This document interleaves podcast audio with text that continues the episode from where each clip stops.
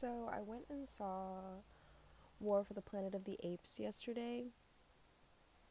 And you know what's so interesting that I've like come to realize with movies like that and like Avatar and different things like that is that there's a very there's always that one character who regardless of anything like refuses to change and has a very rigid definition and very rigid definition of humanity and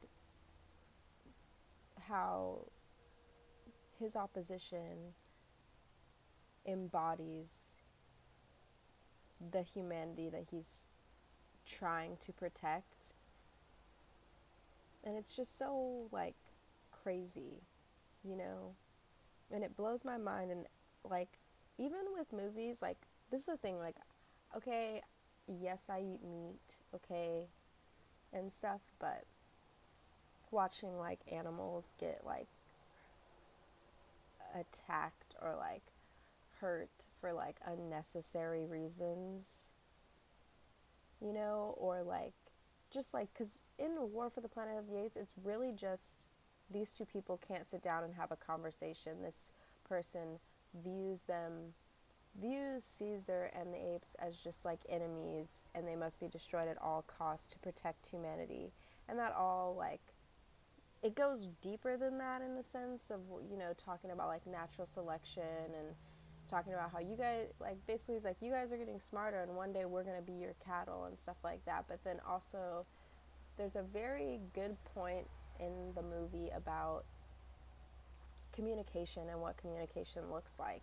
And so often we rely on our verbal like verbal communication but they're like nonverbal communication is like 10 times more important you know like how you how your body reacts to things is like way more important than what you say and it says more about um, like who you are and it says more about how you feel than i think verbal communication does because you can lie but your body language says it all.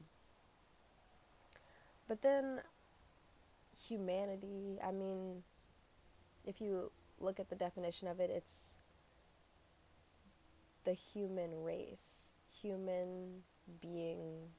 Like it's it has to do with humans, but I think to me I take it it's like okay, quote unquote humanness.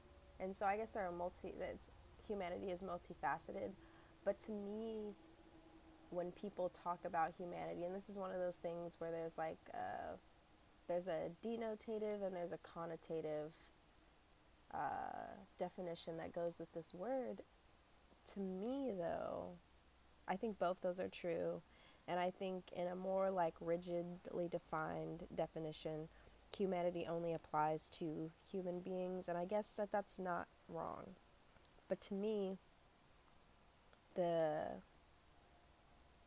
connotative definition of humanity is compassion and love and understanding. You know, it's empathy. You know, and I think it's sad that we've created all these different movies that depict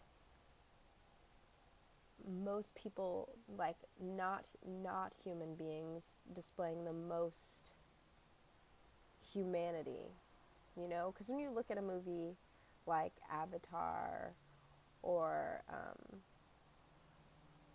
the planet of the apes series the most humanity is not shown by humans you know? It's it's something that some people come to realize. And the thing, this is like a spoiler alert moment. The thing that really like completely bottled my mind about War for the Planet of the Apes is that Caesar saves a guy, saves him, like saves his life, and is like, I'm not going to kill you. And tells them the truth about how the war started, you know. And this guy, after he saved his life, still killed him. I mean, it was alluded to in the beginning, and I mean, they do kind of explain like why he did it or whatever, but still, somebody gives you, saves your life, and in return, you still kill them, like just because they're different from you and you don't want to accept the reality that is. You know, you want to keep operating like you don't have like the information you need to make a very like difficult decision. Because in essence when he did that to me he should have like if you like in avatar like he should have changed his whole perspective. He should have been like whoa like i need to help these people not you know help the people not i well can't call them people. I need to help the apes and not help these people who are being led by a madman. And also the other sad thing is that like even when you even though hum- humans had a common enemy they were still at war with each other because one person's inability to change and realize that and like i mean the colonel was crazy. I mean he killed his own son and there's there's no like that to me defies all re- reason and logic if if your son getting this quote unquote disease that made him unable to speak, you know, and you kill him just because you don't want it to spread, like that is that's deep.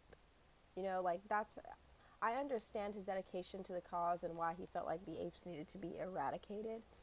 But I don't think their eradication would have stopped the progression of of humans. You know, like I just don't think it would have. But I also think that, you know, he had this big emphasis. There was a big thing about like history in it. And I think sometimes over time we rewrite the history. You know, people die and the history constantly gets more and more convoluted and more and more detached from the actual reality of what happened. And that's really sad. But I think the sadder part about it is that we have this mentality that is like, hey, sometimes in order to protect humanity, you have to let go of your humanity, which makes no sense. To me, Caesar could have been, you could talk to him.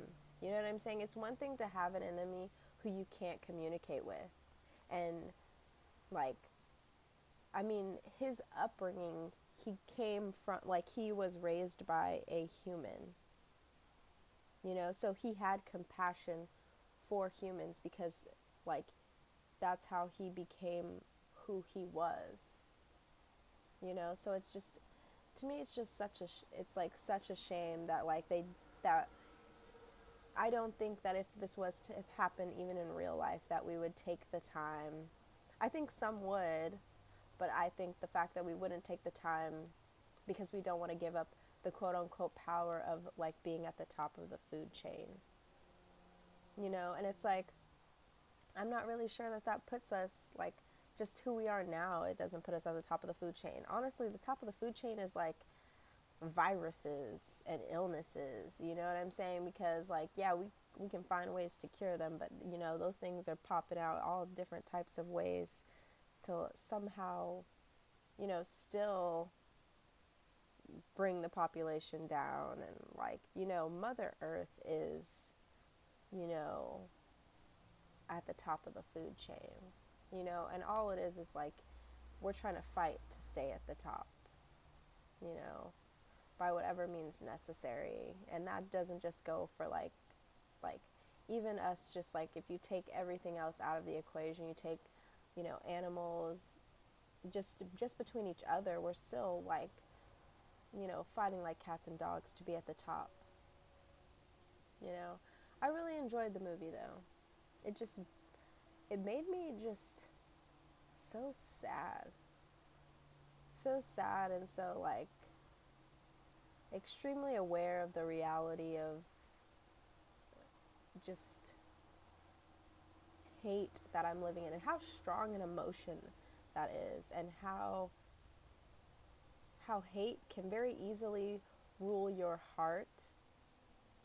Love may make you blind, you know, that's like the age old saying love makes you blind, but hate I don't know, like love makes you makes you blind to like the stupid things that people can do or somebody not treating you right. And they may be two sides of the same coin, but I think hate is just far more detrimental than than love. You know? It just is. Like I mean people do crazy things for love, but for hate, I think the the price is too high. So my message to you is this. Grudges are not worth it. They are a burden on your soul and all you can do is control